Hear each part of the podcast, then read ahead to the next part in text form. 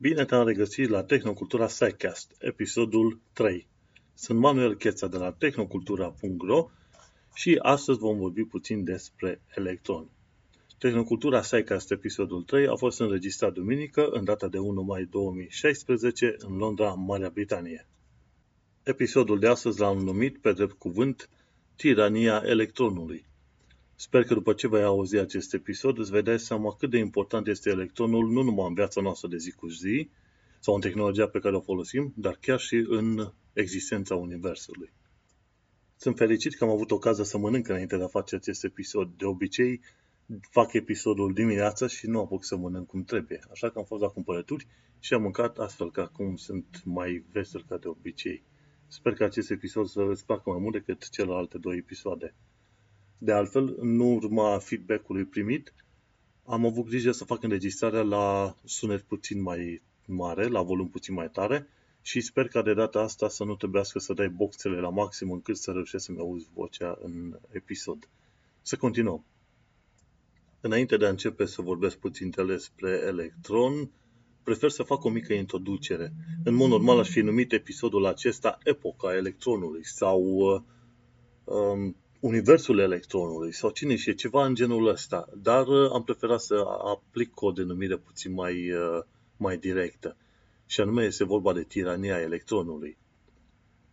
În mod normal, dacă ne uităm la tehnologia din jur, ne gândim că electronul își face rostul numai pe acolo, prin calculatoarele noastre, prin telefoane, prin antene, prin radio și așa mai departe. Însă, electronul acționează mult mai profund în viața și în uh, universul din jurul nostru. De exemplu, electronul are rol în uh, metabolismul celulelor, are rol în uh, oxidare, de exemplu atunci când arzi un anumit element și vei descoperi cât de curând faptul că fără proprietățile electronului și fără modul, fără modul în care este folosit în univers, noi nu am fi putut exista în ziua de astăzi. Și bineînțeles, dacă ar dispărea electronul, bineînțeles, ar dispărea și civilizația și tot ce știm din jurul nostru. De exemplu, electronii sunt folosiți în ceea ce se numește în lumea chimiei reacție redox, sau reducere și oxidare. Oxidare înseamnă că se pierde electroni în reacția chimică, iar reducere înseamnă că se primesc electroni. Acestea sunt niște denumiri foarte ciudate și învechite, probabil de mai bine de 100 și ceva de ani, de când uh, au fost inventate și de când sunt uh, folosite. Dar acestea le avem, cu acestea defilăm. În mod normal te aștepta ca denumirile să fie total diferite. La oxidare se zici pierdere de electroni și la reducere se zici pur și simplu acceptare de electroni. Dar uh, asta e o poveste pentru o altă dată. Acest redox de care am pomenit puțin mai sus are loc în corpul nostru atunci când topim metale în uh, fabricile noastre sau în cazul fotosintezei. Redoxul nu este decât un uh, termen care ne spune că electronii sunt transportați de la un atom la altul, de la o substanță la alta. În lumea plantelor, cel mai cunoscut proces redox este chiar fotosinteza.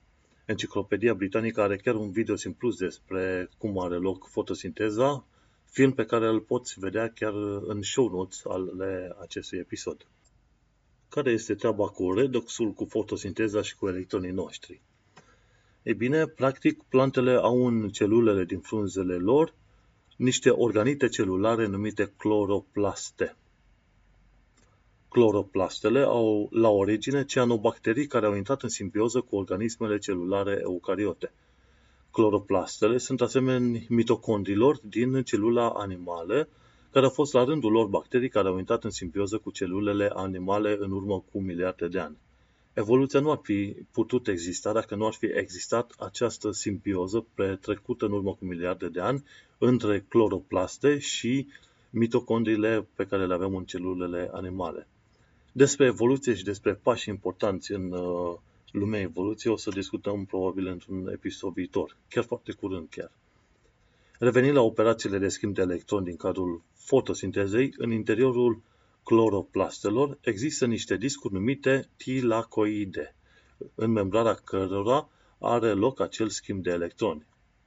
Atunci când lumina lovește anumite părți ale membranei tilacoidelor, numite fotosistemul 1 și 2, care conțin molecule de clorofilă, Ei bine, lumina aceea este absorbită de electronii din clorofilă, apoi acei electroni cu surplus de energie sunt expulzați din clorofilă și din fotosistemul 2 și transportați către fotosistemul 1. Energia lor este folosită pentru a aduce ion de hidrogen din celulă în interiorul acelor tilacoide și pentru a fi donați către o moleculă numită NADP, care va deveni NADPH și care va ajuta în cazul fotosintezei la un pas ulterior. Și aici vine procesul interesant. Dar fiindcă electronii sunt pierduți din clorofilă, în felul acesta ei trebuie să recuperați de undeva. Din interiorul tilacoidelor, pline cu apă, se aduc molecule de apă în zona fotosistemului 1 și are loc procesul de fotoliză, adică apa este descompusă în oxigen și hidrogen cu ajutorul luminii. În acest fel, atomul de oxigen rezultat se unește cu un alt atom de oxigen și obține molecula atât de necesară respirației noastre. Electronii sunt furați în cadrul, în cadrul fotolizei de la atomii de hidrogen care devin, în acest fel, ioni pozitivi folosiți pentru crearea unei proteine numite ATP, care va ajuta la crearea de fructoză și amidon înspre finalul procesului fotosintezei. După cum se poate observa din procesul fotosintezei, electronii sunt furați de la clorofilă, sunt folosiți apoi pentru a aduce ion de hidrogen în tilacoide și pentru a crea NADPH și apoi sunt recuperați prin fotoliză, în urma căreia se creează moleculele de oxigen de care avem atât de multă nevoie.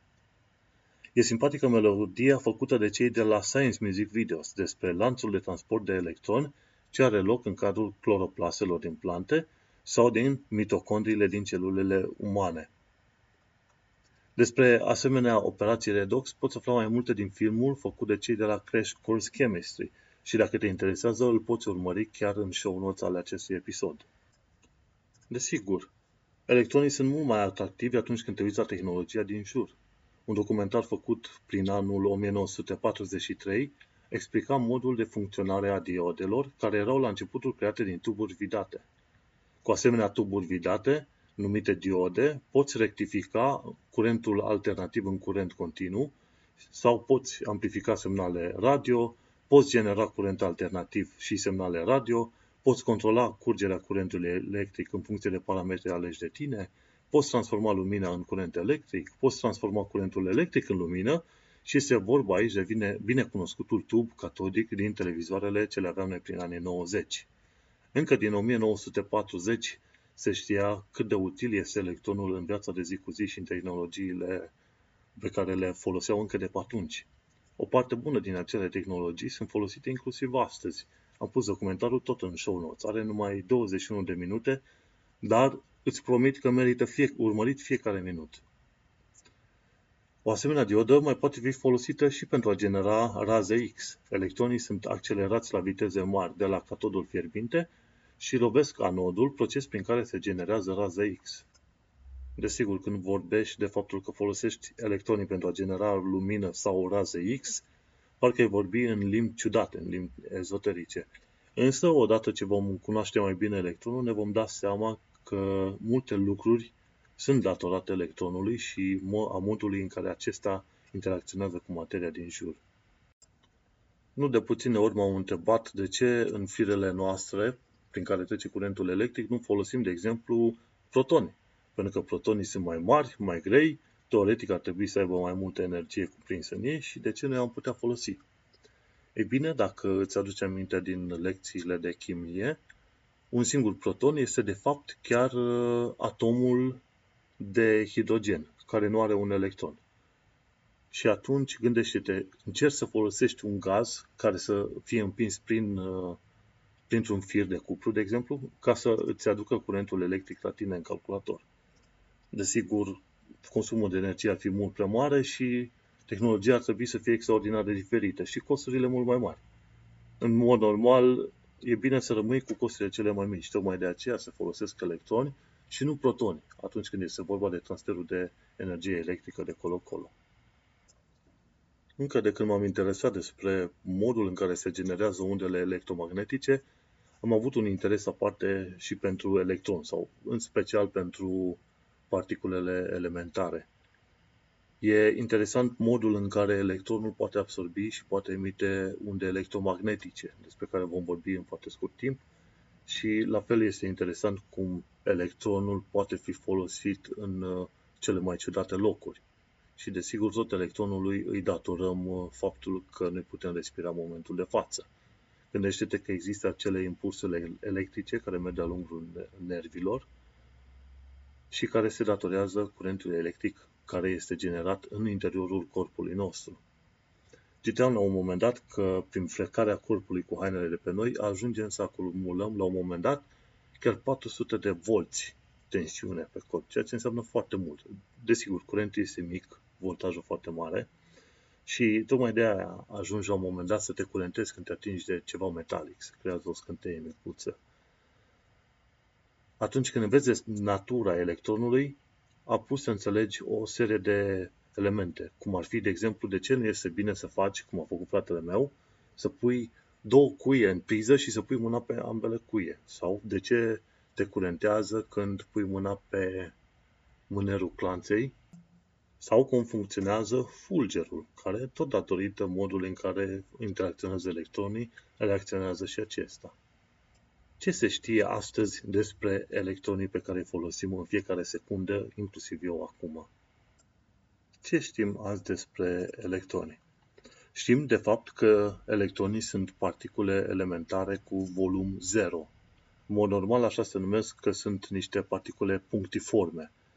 Dar uh, aceste particule punctiforme nu pot fi puse în contact unele cu altele. Uh, mai știm de altfel și că electronii sunt indestructibili, în sensul că nu poți lua un ciocan să-i uh, bați în cap, să-i rupi în bucăți.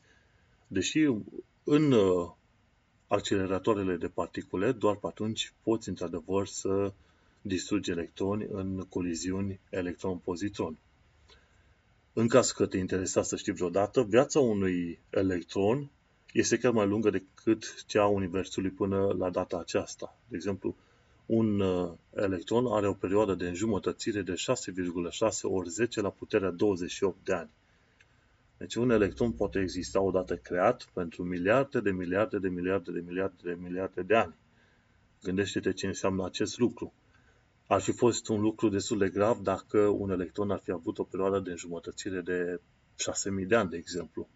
Ne-am putea pomeni la un moment dat că mergem pe stradă și oamenii încep să se dezintegreze total, aiurea, pentru că o parte din electronii din ei se dezintegrează la rândul lor. Ar fi fost un lucru foarte ciudat. Să mergem mai departe. În funcție de electron s-a stabilit și electron voltul, o unitate de măsură adesea folosită în fizica particulelor. Un asemenea electron volt este 1,6 ori 10 la minus 19 juli.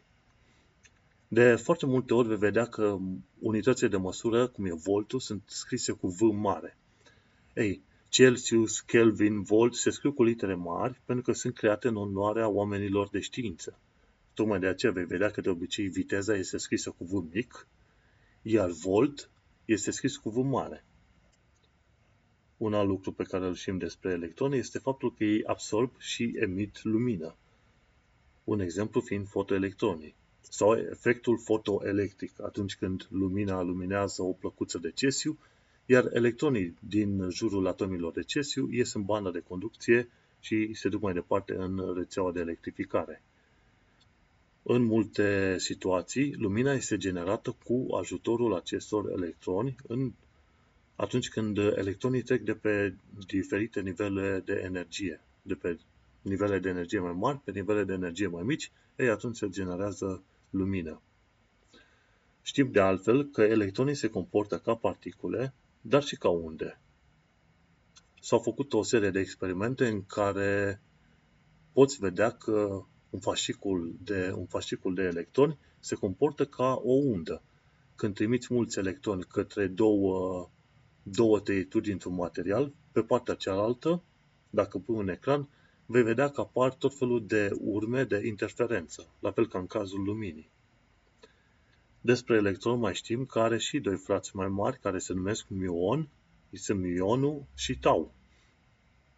Acești frați mai mari sunt uh, mult mai grei decât uh, electronul, dar în schimb trăiesc pentru perioade foarte, foarte scurte. Electronul este cea mai stabilă particulă dintre cele trei. Mai știm de altfel că electronul are un spin 1 pe 2 și că acest spin este de fapt momentul unghiular. Cam atât este nevoie să știm la momentul de față. Un alt lucru pe care îl știm despre electroni este faptul că ei generează magnetismul în toate materialele în care vedem un magnetism manifestat. Chiar este pe Tehnocultura un asemenea episod, poți să cauți magnetismul pe tehnocultura.ro. De altfel, se mai știe că electronii au ceea ce se numește chiralitate sau helicitate, adică pot fi stângaci sau dreptaci, în funcție de modul în care preferă să se orienteze atunci când se deplasează într-o matrice, de exemplu, de grafenă. Mai știm faptul că un electron are masa de 9,1 ori 10 la minus 31 de kilograme.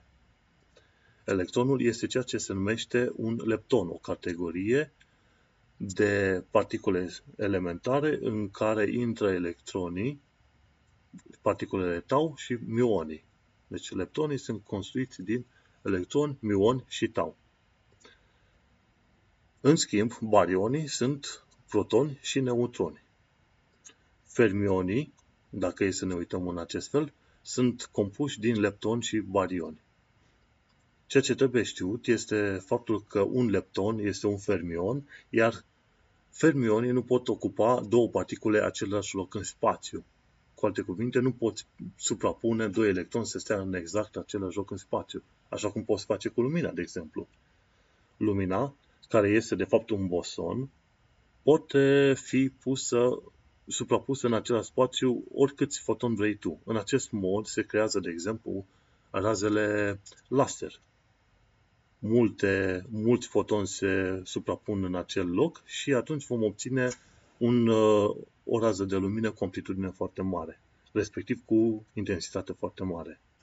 De altfel, mai știm că protonul are o antiparticulă numită pozitron.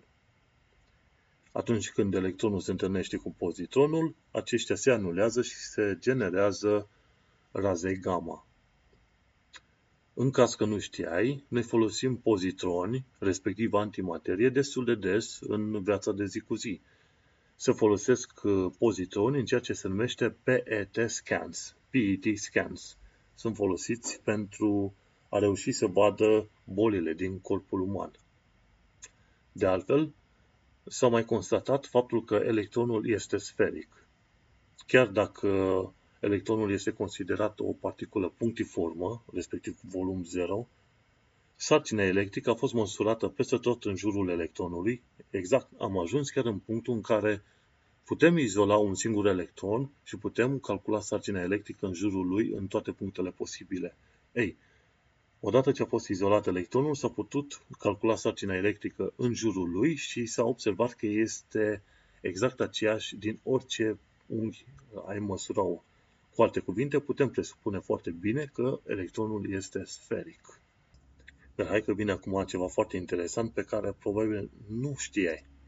De exemplu, electronii pot fi creați din raze gamma de aproximativ 1 volt atunci când acele raze lovesc o folie de aur și se generează perechi electron-pozitroni. Cu alte cuvinte, dacă ai lumină suficient de puternică, bineînțeles nu lumină vizibilă, ci lumină din spectrul razelor gamma, tu poți obține o pereche de particule și antiparticule. Mulți oameni nu știu treaba asta și chiar uh, pare un lucru scos din manualele de magie. Însă este posibil și se face în mod curent așa ceva. Mai știm de altfel că electronii se învârt în jurul nucleului cu o viteză de aproximativ 2000 de km pe secundă, cam undeva pe la 1% din viteza luminii, și fac astfel 6,5 ori 10 la puterea 15 rotații într-o singură secundă. Imaginează cât de tare trebuie să se îmbute acei electroni în jurul nucleului.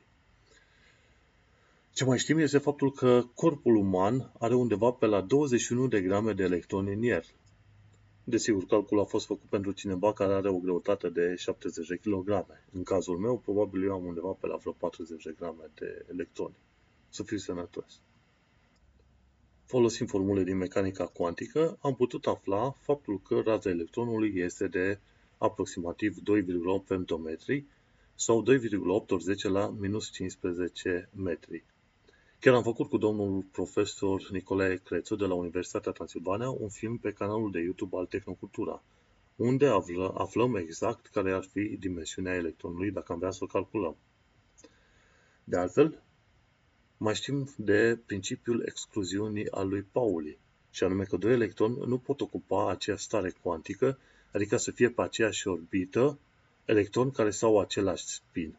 De exemplu, unul trebuie să aibă 1 pe 2 și celălalt trebuie să fie minus 1 pe 2. De ce ne interesează acest principiu de excluziune a lui Pauli? Ei bine, este vorba aici de folosirea termenului de orbital și suborbital din lumea chimiei.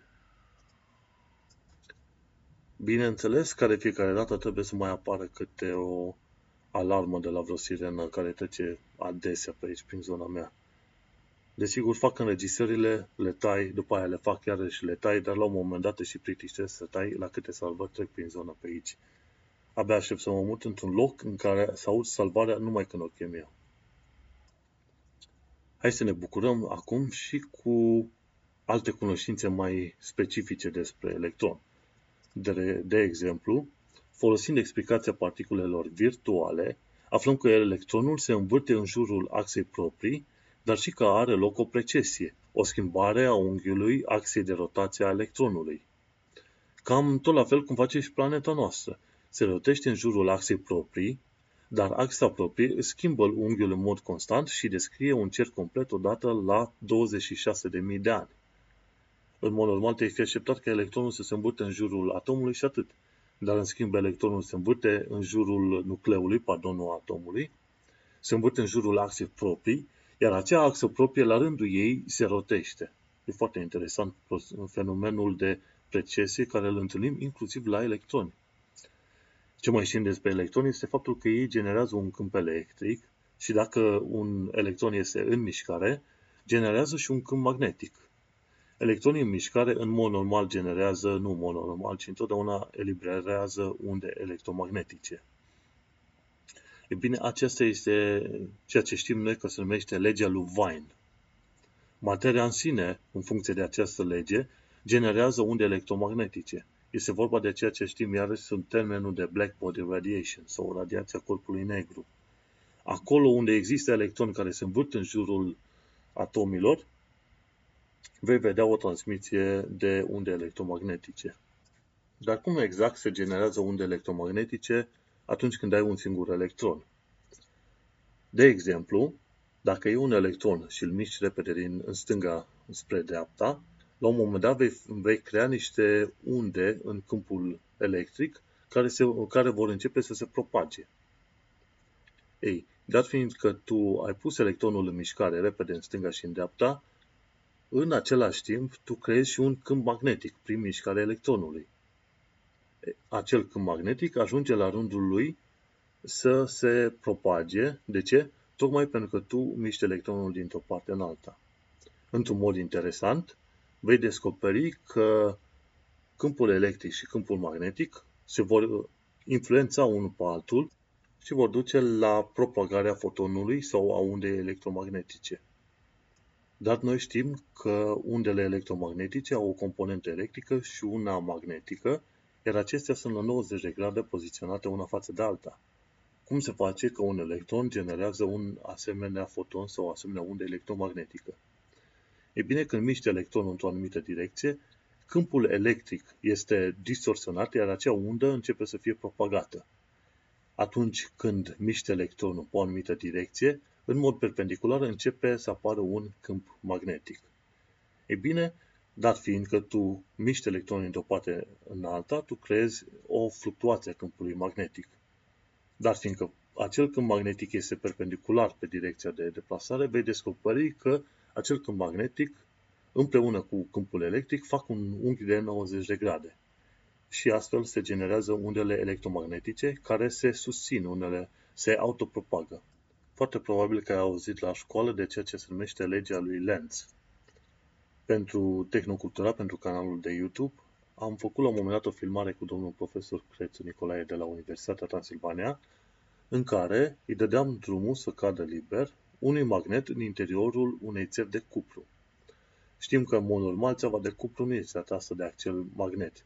Dar se întâmpla un lucru ciudat. Atunci când îi dădeai drumul magnetului să cadă prin acea țeavă, e bine, magnetul era încetinit în căderea lui. De ce? În momentul în care magnetul se află în deplasare în interiorul, în interiorul țevii, magnetul în deplasare generează un curent electric, niște curenți, curenți circulari în periții țevii de cuplu. E bine, acești curenți circulari, la rândul lor, generează un câmp magnetic perpendicular pe direcția de deplasare a curenților circulari și se opune căderii magnetului. Și astfel a obținut un fel de forță antigravitațională. Pe, acel, pe același principiu, se ajunge și la faptul că un electron, dacă îl miști repede într-o parte în alta, îți generează unde electrice pe o anumită direcție și unde magnetice la, no- la 90 de grade pe acea direcție. Astfel a obținut o undă electromagnetică care se propagă liber în spațiu. După cum bine vezi, eu creez aceste emisiuni într-un sistem care să îmi răspundă la o mulțime de întrebări pe care le am. Desigur, cum nu sunt nici profesor universitar, nici profesor de niciun fel, îmi place să caut, să aflu și să învăț. Iar ceea ce învăț îmi place să dau mai departe. Tocmai de aceea am făcut și canalul tehnocultura.ro Și astfel, în căutarea mea de a învăța cât mai multe despre universul din jur și de a înțelege ceea ce se întâmplă în jurul meu, dau peste lucruri interesante și îmi place să le împart și altora. Să vadă și alții de ce mi s-a părut interesant un anumit subiect. Și într-un mod ciudat, doar foarte puțini profesori de la școală fac acest lucru. Să fie pasionați de descoperire iar mai apoi să transmită pasiunea și ceea ce știu ei mai departe elevilor lor. Din păcate, în școală, astăzi ți se predă materia conform cărții, după care trebuie să treci un test și la revedere, lumea a uitat de tine. În clasa 8 am avut un profesor de fizică-chimie, eram chiar la țară în momentul respectiv, iar omul respectiv îmi răspundea la absolut orice întrebare o aveam pentru el pornind de la teoriile lui Einstein până la ce se întâmplă atunci când un glonte trece printr-un geam sau ce se întâmplă când soarele dispare. Iar de asemenea profesori avem noi din ce în ce mai mult. Și în lipsa unor asemenea profesori, sper că emisiuni cum e Tehnocultura SciCast, cea de față, să-ți răspundă măcar la o parte dintre întrebările pe care le-ai avea tu despre orice lucruri sau despre orice subiect pe care îl tratezi aici. Să trecem mai departe la electronul nostru. E bine, cum apar electronii aceștia? De unde și cine îi face să apară în universul acesta? Unul dintre răspunsurile cele mai simple este faptul că electronii au fost generați în Big Bang prin procesul de producere de perechi de particule electron-pozitron. Cu alte cuvinte, s-a întâmplat ca fotoni din uh, spectrul gamma să se lovească, de exemplu, de nuclee, de hidrogen, iar mai apoi acei foton gamma să se descompună într-un, într-o pereche de electron-pozitron. În cadrul evenimentului numit asimetria barionică, s-a întâmplat că avem acum mai multă materie decât antimaterie, la fel în cazul electronilor, dar și în cazul uh, protonilor. La un moment dat erau cam același număr de electroni și pozitroni și același număr de uh, protoni și antiprotoni. Însă, la un moment dat, în cadrul evenimentului numit asimetria barionică, s-a întâmplat că a fost mai multă materie decât antimaterie și tocmai de aceea avem în momentul de față materie. Sarcina electrică, în mod interesant, a întregului univers este zero, pentru că Teoretic, avem același număr de protoni și de electroni în tot universul. Astăzi, de exemplu, electronii mai sunt generați din unde gamma în cadrul uh, acceleratoarelor de particule, de exemplu, sau din unde gamma oriunde în stele sau prin univers atunci când acele raze gamma se lovesc de nuclee de atomi. Un alt lucru prin un alt, o altă metodă, de fapt, prin care generăm uh, electroni este prin descompunerea radioactivă beta minus.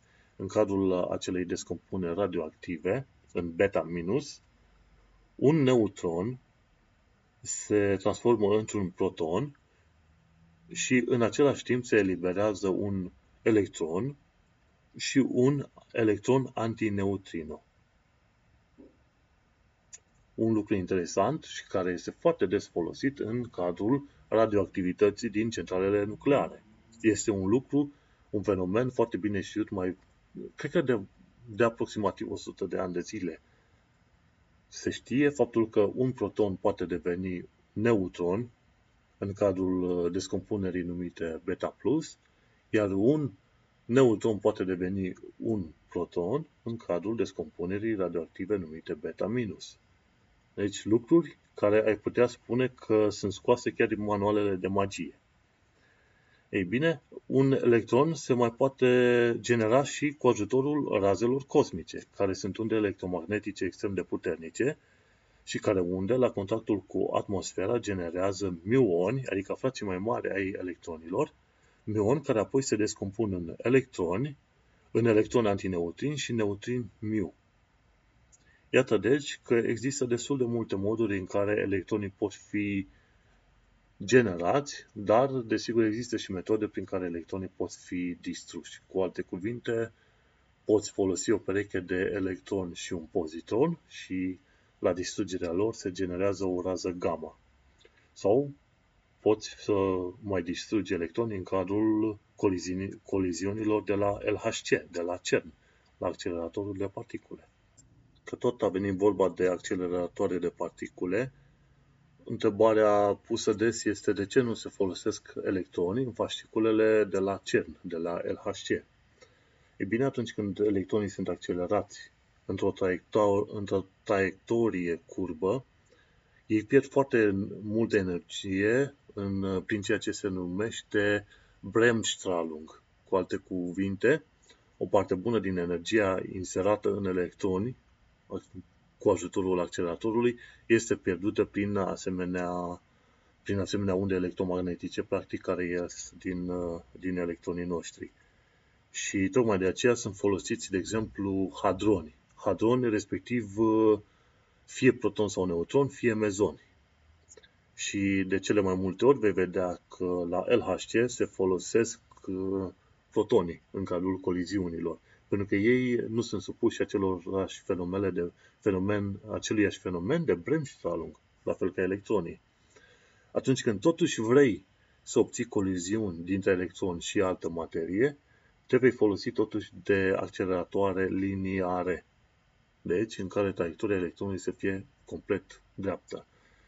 Un asemenea accelerator se numește, a fost la un moment dat LEP, Large Electron Positron Collider.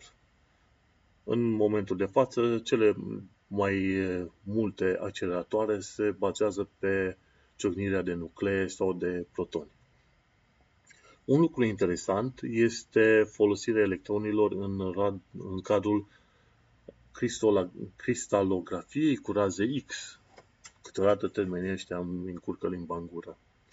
E bine, care este treaba cu cristalografia cu raze X? Dar fiindcă acești electroni, atunci când uh, sunt accelerați pe traiectorii curbe, pierd multă energie prin aceea Bremsstrahlung, acest fenomen este folosit în Anglia, de exemplu, în uh, acceleratorul numit Diamond Light Source. Acolo Electronii sunt accelerați foarte aproape de viteza luminii, iar din loc în loc, acești electroni trec prin uh, interiorul unor magneți care îi uh, determină să vibreze foarte repede în interiorul acelor magneți. Ei bine, atunci când uh, electronul vibrează foarte repede, o anumită distanță, se generează raze X. Electronul pierde din energie în acest fel și se generează raze X. Acele raze X sunt folosite apoi, sunt direcționate către probe de cristal, cum ar fi cristal de, de clorură de sodiu, de sare de bucătărie, și în uh, modul în care interacționează razele X cu acele cristale de sare, se poate observa structura internă a cristalului de sare. Deci este foarte interesant modul în care putem folosi totuși un lucru care inițial a fost negativ, adică acea Bremsstrahlung, și îl putem folosi pentru a afla lucruri interesante. Electronii, care sunt folosiți în cadrul radiografiei, uh, cristalografiei cu raze X, ne ajută la identificarea formei moleculelor din uh, tot felul de substanțe. Cu alte cuvinte, dacă știm, de exemplu, ce formă are molecula de penicilină sau cea de insulină, putem ști în ce mod va reacționa cu alte substanțe sau alte medicamente pe care le oferim oamenilor suferinți de anumite boli. Cu alte cuvinte, electronii noștri au foarte mare utilizare și în cadrul medicinei. Ți-a ajuns despre electron? Mai vrei electron? Ei bine, cred că se poate discuta de-a lungul a 10 episoade și tot nu vom sub, elimina vreodată subiectul electronilor. Prefer însă să trecem și puțin la o parte de istorie în lumea electronului. O bună perioadă de timp nu se știa că electronul există. De exemplu, Aristotel credea că poți diviza materia la infinit, pe când Democritus zicea că poți ajunge doar până la o bucățică de bază numită de el atom. Apoi, după mai bine de 1700 de ani, John Dalton a zis că materia este compusă din atomi indivizibili și indestructibili, dar și că toți atomii aceluiași element se comportă exact la fel și că poți folosi atomi de la elemente diferite pentru a crea substanțe compuse. Mai apoi, filozoful naturalist britanic Richard Laming a imaginat existența unei sarcini electrice fundamentale, indivizibilă, și se întâmpla acest lucru prin 1838. Mai târziu, fizicianul irlandez George Johnston Stoney a numit acea sarcină fundamentală electron prin 1891. Deci gândește-te, mai bine de 2000 și ceva de ani, timp în care ne-ar fi interesat să știm din ce este compusă materia, noi nu ne-am putut imagina existența unui electron decât probabil pe la finalul erei victoriene. Așa cum am mai pomenit, era victoriană, undeva pe la 1840 înspre 1900, a fost o eră extraordinară în care știința a luat un avânt extrem de mare. Și îmi place adesea să aduc aminte și să fac uh, legătura cu contextul mai mare în care au avut loc anumite descoperiri. De exemplu, chiar dacă nu s-a știut de existența electronului, totuși s-a știut încă de pe la 1600 de existența electricității, a unui fluid care transferă sarcini electrice pozitive sau negative. Tocmai de aceea Volta a inventat pila voltaică și am avut bateriile. Încă prin 1800 deja se puteau folosi baterii. Un lucru mai puțin știut este faptul că au existat automobile electrice pe la 1897. Erau acele numite, așa numitele taxiuri electrice Bursey, chiar în Londra, chiar în zona în care locuiesc în perioada aceasta. Un lucru mai puțin știut este faptul că aceste mașini electrice au fost dezvoltate în același timp cu cele pe bază de combustie internă. Încă de prin anii 1830 s-au lucrat la automobile electrice, iar abia prin 1897 taxiurile Bursey a lui Walter Bursey erau create și erau mașini electrice de aproximativ 2 tone ce duceau londonezii de colo-colo cu viteză de aproximativ 20 de km la oră. Asemenea, autoturisme electrice aveau o autonomie de 50 de km și se foloseau de baterii de model vechi, cu capace din sticlă, baterii ce puteau fi înlocuite la sediul firmei de taxi. Walter Bursey a deschis firma de taxiuri electrice în 1897, dar în 1899 a fost nevoit să închidă pentru că publicul nu era interesat de asemenea tip de transport. Gândește-te, omul respectiv era înaintea vremii sale, omul respectiv era cu 120 de ani de zile înaintea, inclusiv a vremii noastre, de acum. Interesant este că la vremea respectivă, Bursey avea undeva pe la 75 de asemenea taxiuri electrice și din toate acele taxiuri a mai rămas unul singur la Muzeul de Științe din Londra. Din păcate, au trebuit să treacă undeva aproape 100 de ani până când, de exemplu, Tesla marele producător de autovehicule electrice să preia ștafeta. Acum avem și automobile electrice de la BMW, Audi, Peugeot și de la alți producători. Și gândește-te, toate acestea se întâmplau într-o perioadă în care nici măcar nu se știa exact natura atomului. Dar aminte să se știe ce este electronul în mod normal și cât de multe poți face cu el. Hai să ne întoarcem la electronul nostru.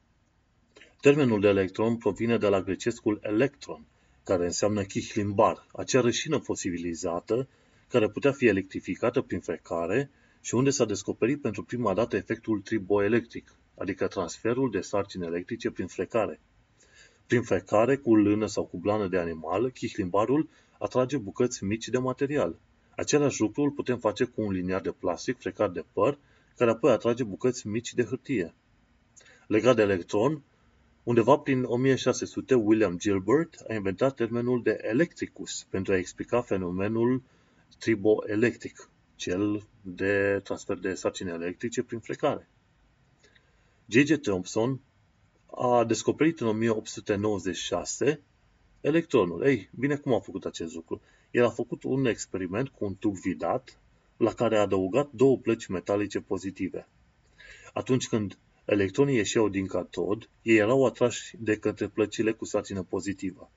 Așa și-a dat seama că avem de a face cu o nouă unitate indivizibilă care are sarcină negativă și care este de 2000 de ori mai ușoară decât un ion de hidrogen, care, știm azi, este compus doar dintr-un proton. J.J. Thomson, de fapt, credea că atomul este compus din electroni care sunt înconjurați peste tot de ceva pozitiv, ca un fel de brioșă care are niște bucăți de rahat pe ea, sau niște ceva stafide.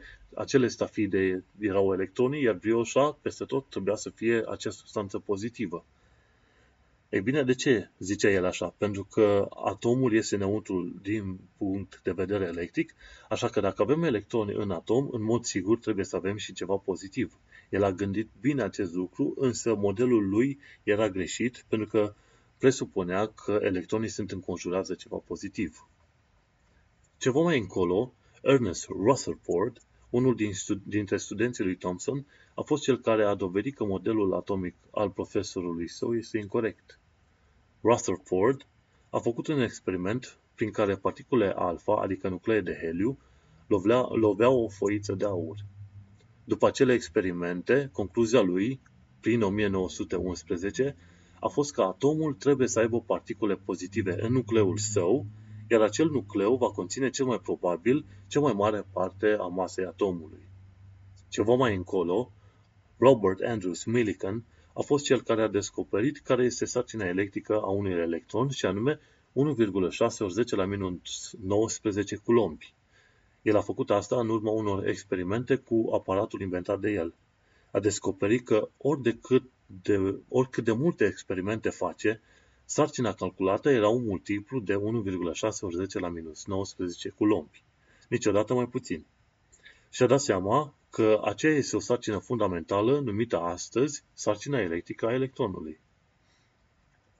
Ceva mai încolo, Niels Bohr a venit cu ideea în 1913 că atomul este un sistem planetar în care electronii orbitează în jurul nucleului a fost cunoscut drept modelul Bohr al atomilor și este un model învechit. Ceva mai încolo, Erwin Schrödinger este cel care a dus știința electronilor mai departe și a specificat faptul că electronii sunt niște unde staționare plasate la anumite distanță față de nucleul atomului. Acest lucru înseamnă că electronii pot fi găsiți cu o anumită probabilitate doar în anumite zone în jurul nucleului. Ei bine, aceasta este și imaginea de bază astăzi a electronilor în jurul nucleului. Nu se consideră că electronii zboară în uh, orbite circulare în jurul nucleului, ci faptul că ei ocupă anumite zone. Ei bine, acele zone sunt ceea ce știm noi din lumea chimiei orbital și suborbital, care au forme din ce în ce mai ciudate, în funcție de uh, funcția de undă a lui Erwin Schrödinger. Astăzi putem considera foarte bine faptul că electronii se află doar în anumite poziții, cu o anumită probabilitate în jurul nucleului. Nu vom ști niciodată care este poziția exactă a celor electroni în jurul nucleului, astfel că modelul Bohr este unul greșit. Astăzi putem spune că noi cunoaștem electronul destul de bine. Știm la ce îl putem folosi, îi cunoaștem energia, îi cunoaștem masa, știm cum putem crea electroni, știm cum putem distruge electroni, De astfel știm cum uh, putem genera lumină cu ajutorul electronilor, putem ști cum uh, încetinim lumina cu ajutorul electronilor și putem folosi electronii în tot felul de dispozitive, care mai de care mai interesante. Printre utilizările cele mai interesante, dincolo de faptul că avem calculatoare, telefoane, stații radio, sateliți și așa mai departe, sunt, uh, de exemplu, cristalografia cu raze X, de care am vorbit puțin mai înainte. Mai este, de fapt, și radioterapia, unde tumorile sunt lovite cu fascicule de electroni. Sau, un alt lucru foarte interesant este microscopul cu electroni, prin care putem vedea atomii. IBM a făcut uh, foarte, foarte de curând un uh, film în care ne arată cum au fost manipulați atomii bucată cu bucată. Noi, în momentul de față, putem vizualiza atomii și legăturile în cadrul uh, rețelelor cristaline cu ajutorul electronilor.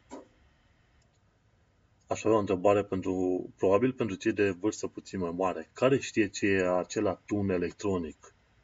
E bine, asemenea tunuri electronice au fost folosite pe bandă rulantă în ce? În cathode ray tube. Exact în uh, monitoarele alea mari de calculatoare sau în televizoarele noastre care le aveam prin anii 90. Ei bine, acel tun electronic, cum este o denumire, să zicem, clasică, este de fapt un catod fierbinte. În cadrul tubului vidat din televizoarele vechi, acel catod era supus unor tensiuni foarte mari, iar electronii din filamentul catodului erau expozați din catod, după care ajungeau să fie direcționați către partea anterioară a monitorului cu ajutorul unui câmp magnetic datorită bobinelor care erau plasate pe acel tub. Și în felul acesta, atunci când electronii loveau stratul de fosfor de pe partea interioară a ecranului, noi puteam vedea lumina pe partea noastră.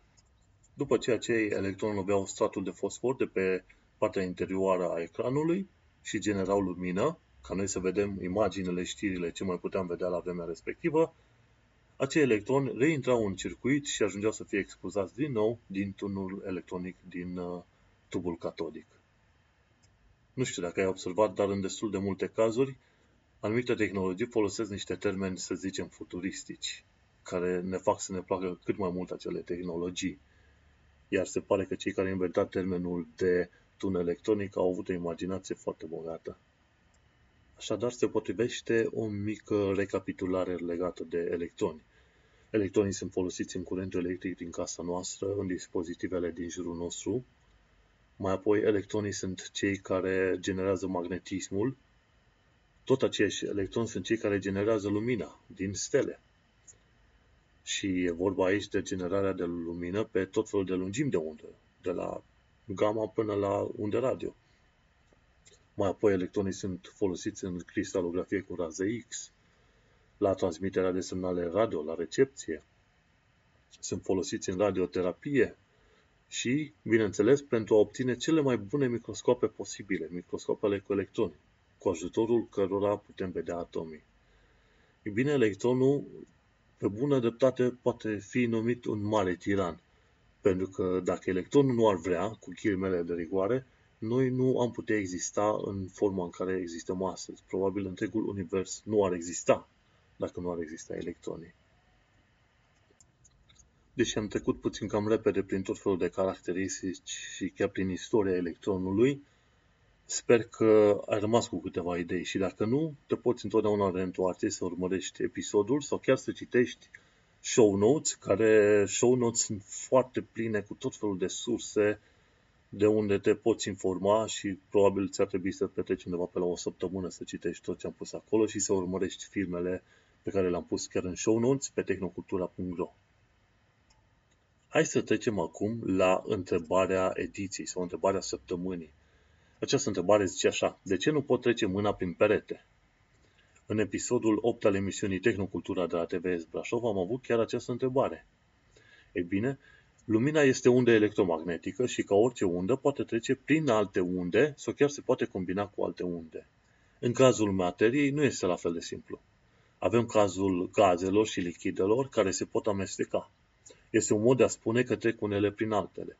În situația solidelor, precum este mâna ta, întrebarea se poate pune și în alt mod. De ce nu putem trece un atom prin alt atom?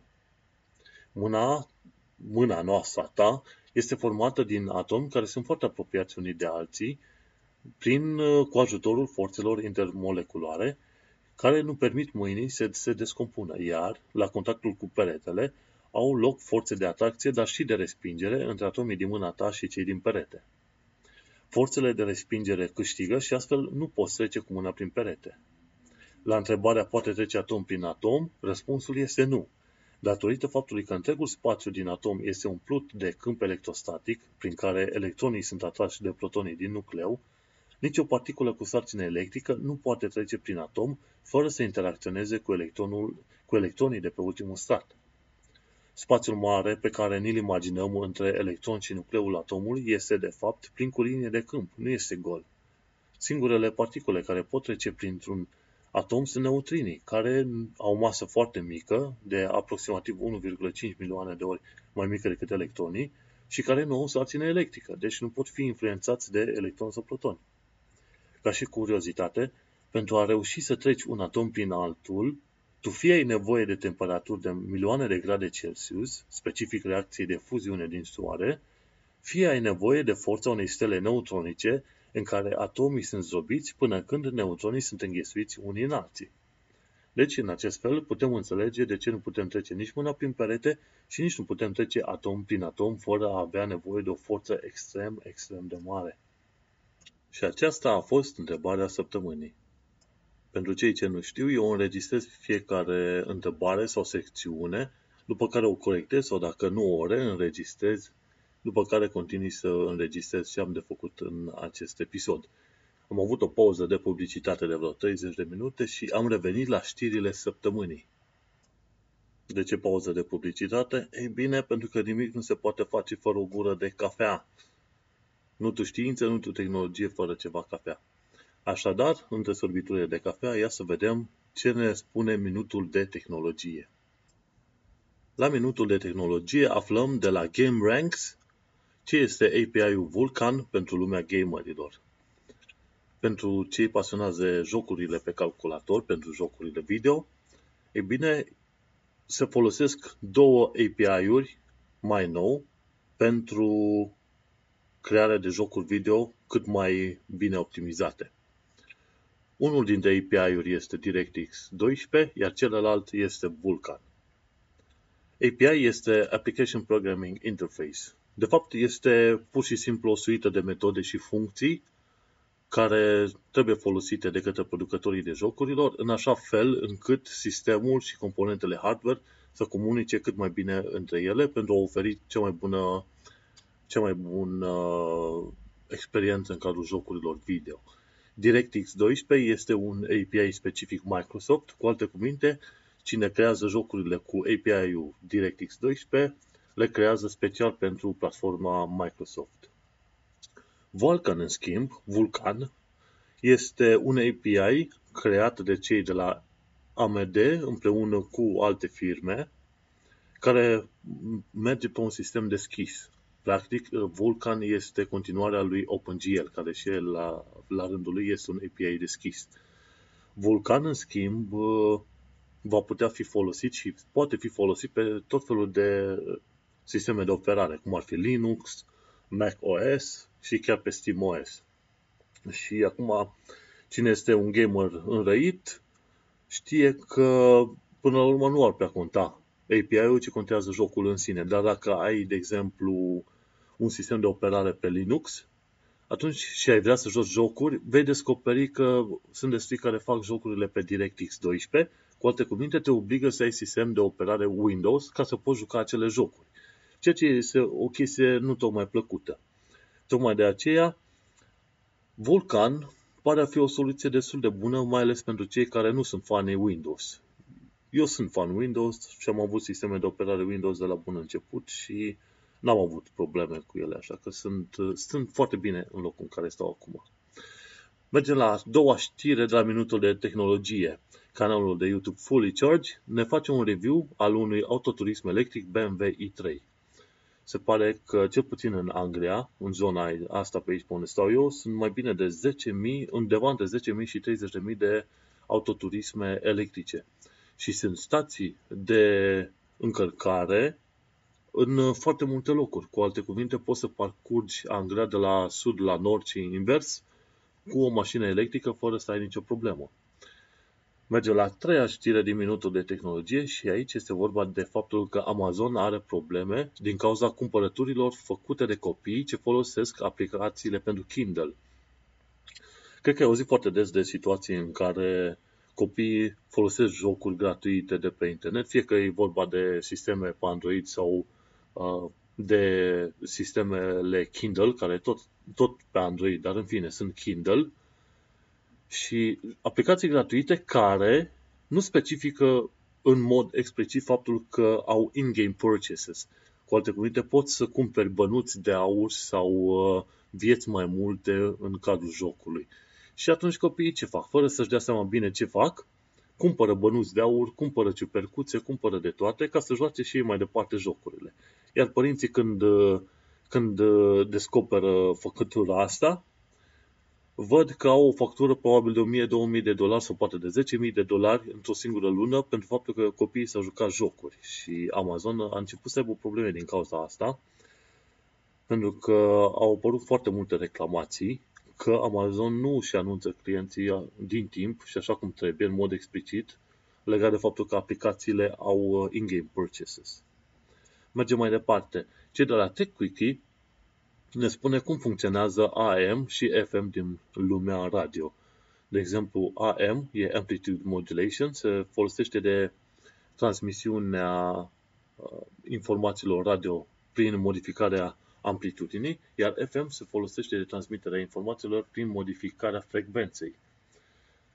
AM este bun pentru transmisii, transmisii la distanță foarte mare și când vrei să transmiți, de exemplu, un discurs vorbit.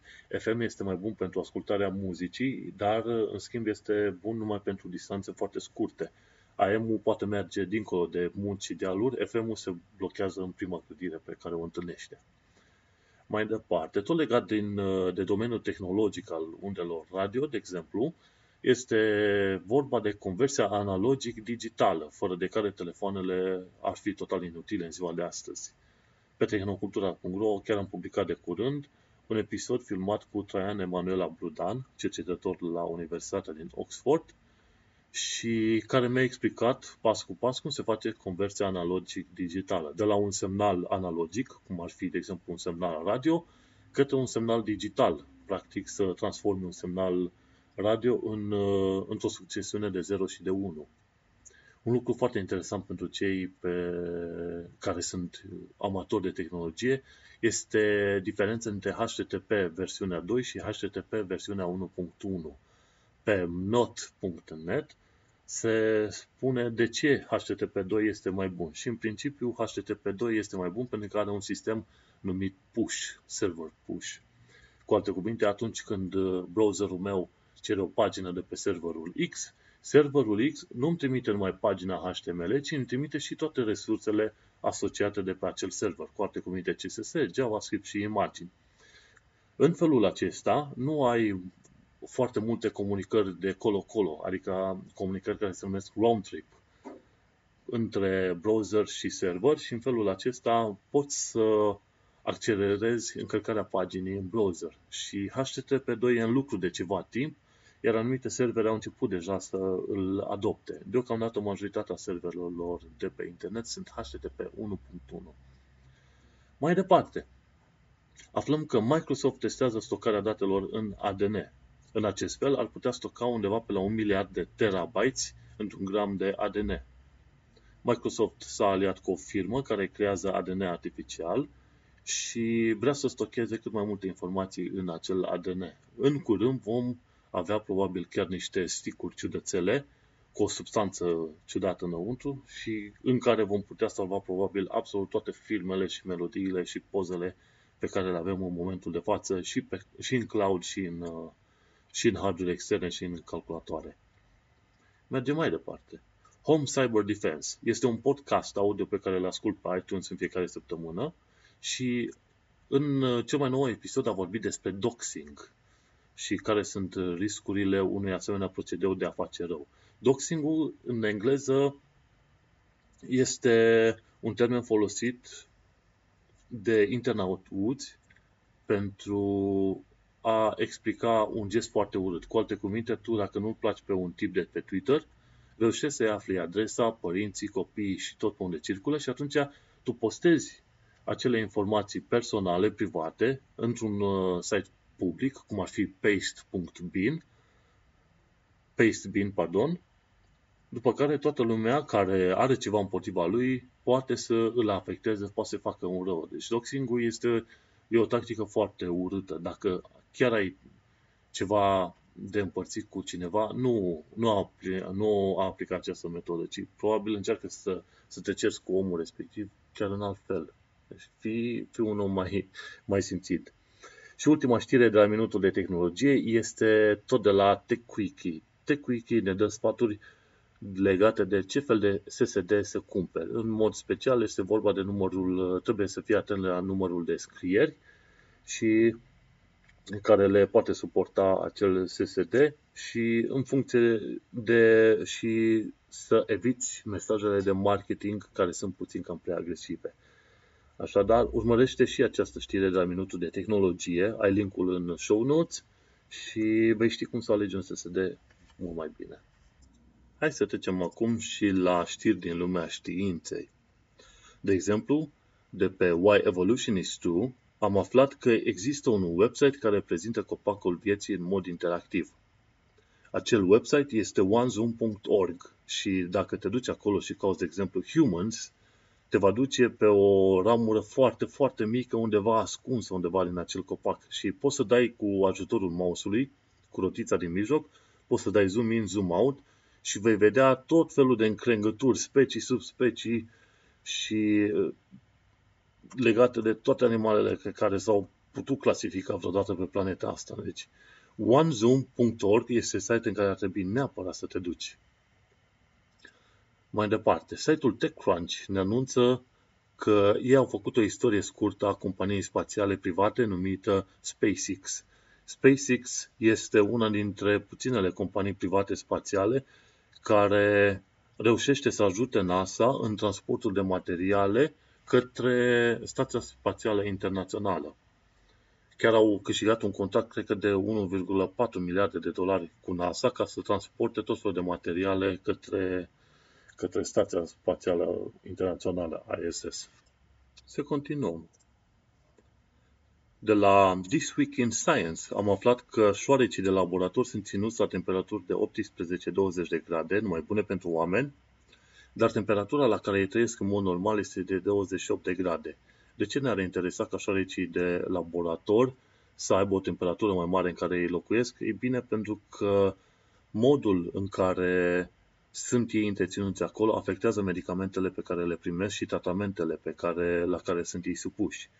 Astfel, s-ar prea putea ca anumite medicamente care ar trebui să funcționeze cum trebuie, nu funcționează dacă pui acei șoareci de laborator la 28 de grade, la temperatura la care ei ar trebui să trăiască în mod normal. Mai departe, aflăm de pe tvrplus.ro că Cristian Român, editor la revista Știință și Tehnică și profesor dr. Adrian Restian, au vorbit și au promovat lumea geneticii. În uh, acel episod de pe tvrplus.ro s-au discutat uh, câteva lucruri despre lumea geneticii și mituri. Linkul către emisiune este pus în show notes și poți vedea o emisiune cam de vreo 40 de minute oricând vrei, atâta timp cât ai o legătură de internet. Mergem mai departe. Hubble a descoperit că planeta pitică Makemake din cetura Kuiper, cam prin zona Pluto, are un satelit la rândul său. Satelitul a fost numit MK2. Nu ar fi o minune prea mare că până la urmă corpuri mai mari au în jurul lor corpuri mai mici care le orbitează și tot mai mici și tot mai mici și așa mai departe. Însă Makemake a fost în atenție de foarte mult timp și s-a descoperit că are o are un satelit. Și de ce a fost așa de greu să descopere acel satelit? Pentru că acel satelit e cam întunecat la culoare și în felul acesta a, a fost puțin uh, ascuns, ca să zicem, vederii. Mergem mai departe. Cei de la Nature anunță faptul că a fost realizată o harta cuvintelor în interiorul creierului nostru. Testele s-au făcut, desigur, în, uh, în SUA și s-au făcut pe cuvinte din limba engleză. Însă, din uh, harta interactivă, voi putea vedea că anumite concepte sunt stocate în creier în anumite zone. Modul în care au putut să-și dea seama uh, că anumite cuvinte sunt stocate în creier în anumite zone a fost prin uh, urmărirea activității cerebrale atunci când sunt pomenite anumite cuvinte. Ce mai aflăm de la zona de știință a știrilor de astăzi? De exemplu, Science Mac ne anunță că poveștile au mai mult de 6.000 de ani vechime, cum ar fi Frumoasă și Bestia.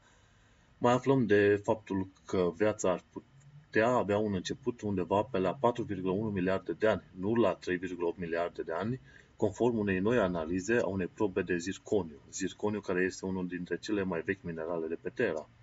Science Alert anunță că spermatozoidul, când se unește cu ovulul, atunci uh, determină generarea unei mici explozii.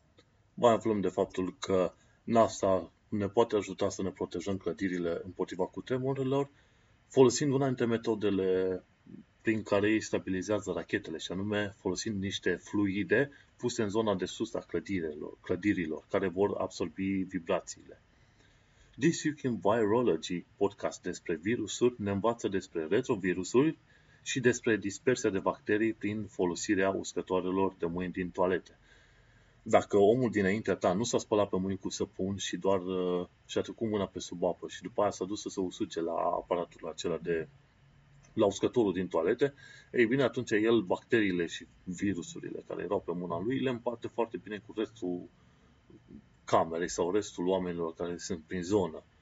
Așadar, ai grijă ca cei care se duc să folosească acel aparat, mai întâi să se spele pe mâini cu săpun și după aia să-l folosească. La așa e normal, nu? Trecem acum la secțiunea de pseudoștiință. Pseudoștiința este un termen care înglobează tot felul de practici care se spun a fi științifice, dar de fapt se folosesc de tot felul de mambo-jumbo prostesc care să te păcălească și care să-ți ia bani. Cu alte cuvinte, vin oamenii și spun că ei îți oferă vindecare cuantică, ceea ce e o prostie ordinară. Ei, în secțiunea de pseudoștiință aflăm că un chiropractician rupe spatele unui copil și cum afli că face treaba asta? Ei bine, uitându-te la filmele respective. Credem că o să te sperie enorm când vezi ce face acel chiropractician. De obicei, chiropracticienii sunt uh, acei oameni care îți rezolvă orice fel de boală, probabil îți rezolvă și virusul HIV, făcându-ți, rupându-ți practic oasele și spatele, știi, când uh, îți forțează legături, ligamentele într-un mod total inuman. După care, mai aflăm că părinții canadieni care nu au dus copilul la doctor și l-au tratat cu lucruri naturiste, au fost condamnați pentru neglijență în a oferi îngrijiri copilului. Copilul a murit de meningită și avea numai 19 luni. Cu alte cuvinte, copilul era extrem de bolnav, iar părinții nu au crezut că știința poate să salveze copilul și astfel l-au operat la metode naturiste. Copilul a murit. Copilul, în schimb, putea fi salvat de metodele științifice clare ale medicinei, ei bine, dar părinții, în schimb, nu. Tocmai de aceea este bine să știm de asemenea practici și tocmai de aceea este bine să nu lăsăm religia și credințele astea idiote să stea în calea științei. Pentru că la un moment dat te vei descoperi că asemenea lucruri pseudoștiințifice sau religioase ajung să ucidă oameni.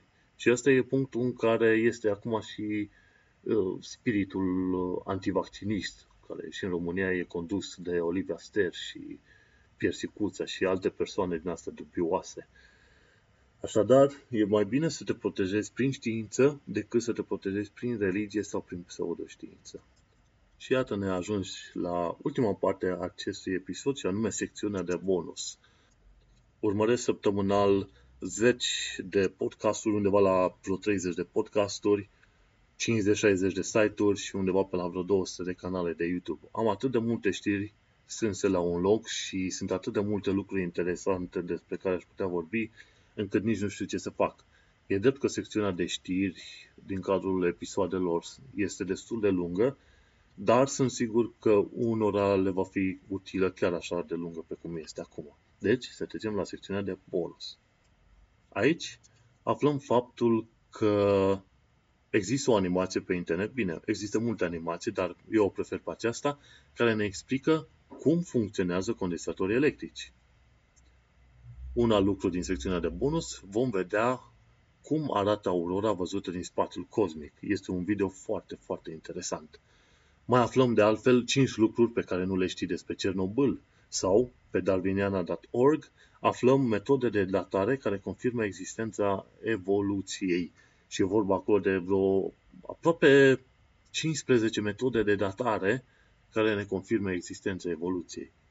De pe Compound Chem aflăm structura ADN-ului și ce premii s-au dat, premii Nobel s-au dat în 2015. Apoi mai aflăm ce se întâmplă când ești împușcat. E bine, testele au fost făcute pe carne de porc, s-a filmat și s-a văzut cum trece glontele prin carne și cât de ciudat arată totul. Uf. După aia, pe Retraction Watch, aflăm că anumite lucrări nu trebuie retrase, ci trebuie prezentat un mesaj de colectare. Că a fost o discuție de curând Odanti a făcut o lucrare, după care a făcut o altă lucrare și a demonstrat că prima este greșită. A cerut să fie adăugată o corectură cu link către prima lucrare, iar revista respectivă a retras lucrarea în, în totalitate, ceea ce este total nedrept în cazul de față. Mergem mai departe. De la TED, Tony Buffington ne explică de ce se comportă pisicile într-un mod așa de ciudat. După care, ne punem întrebarea și aflăm răspunsul de ce există organisme multicelulare. Sau vedem un experiment care dintre becurile ce le folosim are lumină mai apropiată de cea a Soarelui.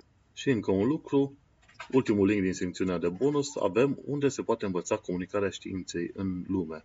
În mod normal ar trebui să faci o întreagă școală prin care să poți afla cum se poate comunica un concept științific către publicul larg.